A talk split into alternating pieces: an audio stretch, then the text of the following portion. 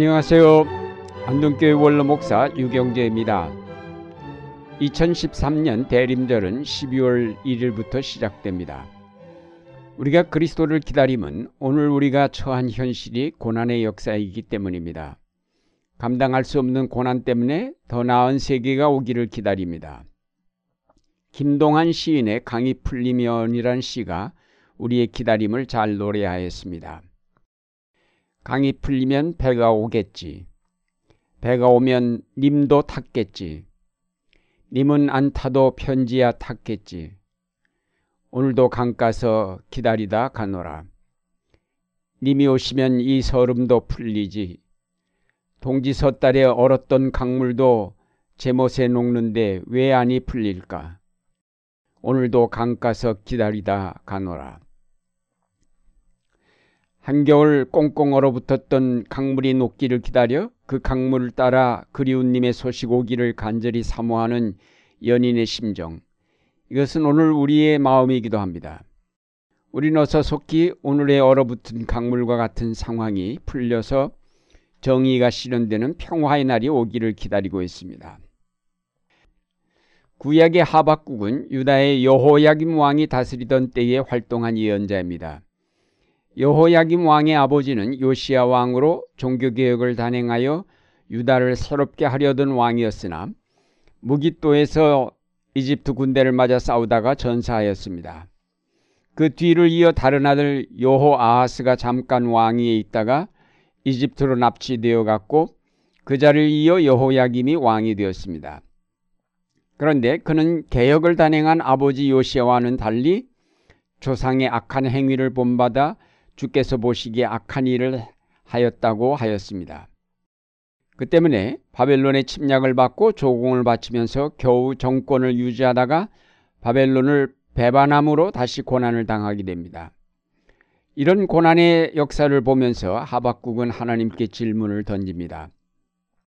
주께서는 눈이 맑으시어 남을 못 살게 구는 못된 자들을 그대로 보아 넘기지 않으시면서 어찌 배신자들은 못 본 채 하십니까? 나쁜 사람이 착한 사람을 때려잡는데 잠잠고 계십니까? 이 하박국의 연자의 질문은 역사 속에서 계속 반복되어진 질문이며 이것은 오늘도 계속 반복되는 질문이기도 합니다. 우리가 가장 괴로운 때가 있다면 억울한 일을 당하고 부당하게 고통을 당해도 하나님께서 들은 척도 본 척도 안 하실 때일 것입니다. 6.25 한국전쟁의 비극을 겪으면서 얼마나 많은 사람들이 하나님을 원망하였습니까?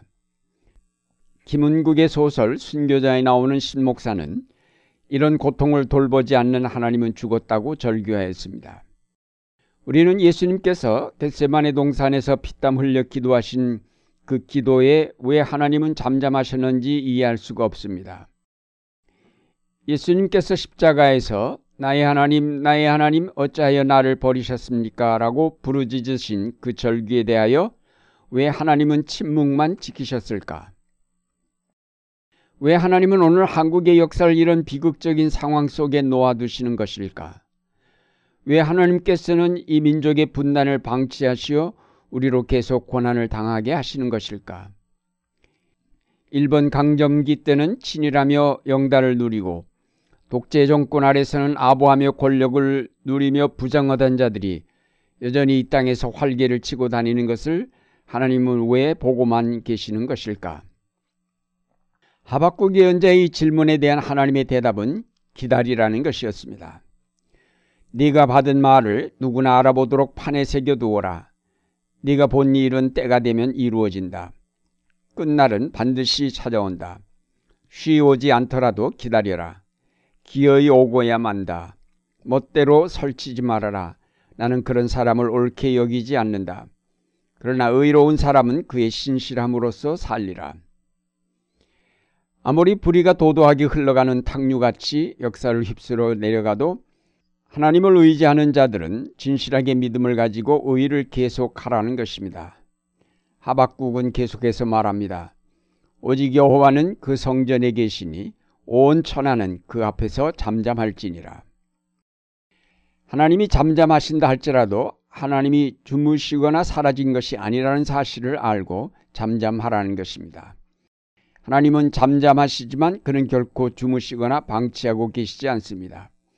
그는 계속 일하시며 그의 구속의 역사를 이루고 계십니다. 십자가 상의 예수님의 절규는 응답이 없었지만 결국 그것을 통해서 구원의 역사는 성취되었습니다. 우리는 아무리 극심한 고통 속에 있다 할지라도 절망하거나 하나님을 원망해서는 안 됩니다. 의인은 그의 신실함으로 산다고 하였습니다. 그의 잡은 바 믿음을 변치 아니하며 진리에 대한 확신을 굽히지 않고 의를 배반하지 않는 생활. 이것이 이 악한 세대를 사는 의인들의 모습입니다. 베드로후서 3장 11절에 이렇게 모든 것이 녹아버릴 텐데 여러분은 어떠한 사람이 되어야 하겠습니까?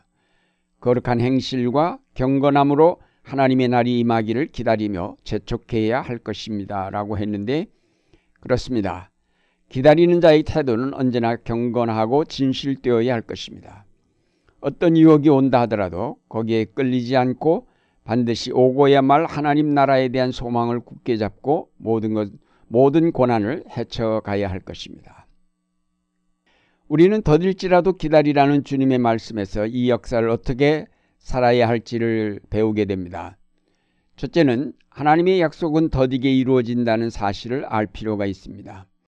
하나님은 분명하게 그의 나라를 이루실 것이지만 우리가 생각하는 것처럼 빨리 실현되지는 않습니다. 그것은 하나님의 시간과 우리의 시간이 다르기 때문입니다. 하나님에게는 하루가 천년과 같고 천년이 하루와 같다고 하셨습니다. 우리는 시간 속에 살고 있지만 하나님은 시간에 매이지 않는 분입니다. 우리 인간은 특별히 100년 미만의 짧은 생애를 살기에 그 안에 모든 것을 이루려 함으로 조급할 수밖에 없습니다. 그러나 하나님의 역사는 수백만 년 아니 영원을 계획하시는 일이기에 우리에게는 너무 더디게 느껴질 수밖에 없습니다. 오늘 우리의 상황을 보아도 하나님의 약속 성취는 너무 더디고 너무 오랜 시간이 흐르고 있습니다. 한반도가 분단된 지 이미 60년이 넘었건만 아직도 통일의 길은 멀기만 합니다. 대한민국의 민주화의 길도 50년의 세월이 흐르면서 조금씩 진척되는 것 같았지만 아직도 앞으로 갈 길은 멀게만 느껴집니다. 그러나 하나님의 영원한 역사를 바라보며 서두르지 말고 인내심을 갖고 기다려야 하겠습니다. 둘째로 우리가 유념할 것은 기다림을 포기해서는 안 된다는 사실입니다. 아무리 약속의 성취가 더디다고 하여도 그 약속은 반드시 성취될 것임을 믿는 믿음과 소망을 포기해서는 안 될 것입니다. 기다림을 포기하는 순간 우리는 타락하게 됩니다. 하나님께서 그 약속의 성취를 미루신 것은 우리로 기다리게 하시기 위함입니다. 기다림이 있다는 자체가 우리의 삶에 긴장을 주고 우리에게 소망을 줍니다. 기다림은 생명이며 희망입니다. 기다림이 없는 삶은 타락한 삶이며 죽은 것이나 마찬가지입니다. 영원한 생명을 바라고 기다리지 않는 삶은 육체의 욕망의 포로가 되어 죽을 수밖에 없는 삶입니다. 오늘 이 땅에 평화가 올 것을 기다리지 않는 사람은 하나님의 자녀가 아닙니다. 이 사회의 민주화를 소망하지 않는 사람은 하나님 나라를 바라지 않는 사람입니다. 이 땅의 정의와 평화와 사랑이 이루어질 날을 기다리는 자들만이 불의와 타협지 않으며 거짓과 섬잡지 아니하고 증오심의 포로가 되지 않을 것입니다. 영원한 생명을 바라는 자만이 진정한 삶의 보람을 맛볼 것입니다. 하나님의 나라를 기다리는 자만이 쉽게 오늘의 상황에 절망하거나 포기하지 않고 개혁을 위해 헌신하며 새 역사를 위해 몸을 아끼지 않을 것입니다. 사랑하는 여러분, 하나님 나라의 역사는 비록 더디고 시간이 오래 걸려도 반드시 이루어집니다. 그러므로 인내와 끈기를 가지고 그 나라의 온전한 실현을 기다려야 하겠습니다. 이제 혼돈의 시대를 살아가지만 반드시 사랑과 평화로 이룩되는 하나님의 통치가 이 땅에 실현될 것을 소망하면서 끝까지 그 믿음 지켜가는 여러분의 생활이 되시기를 바랍니다.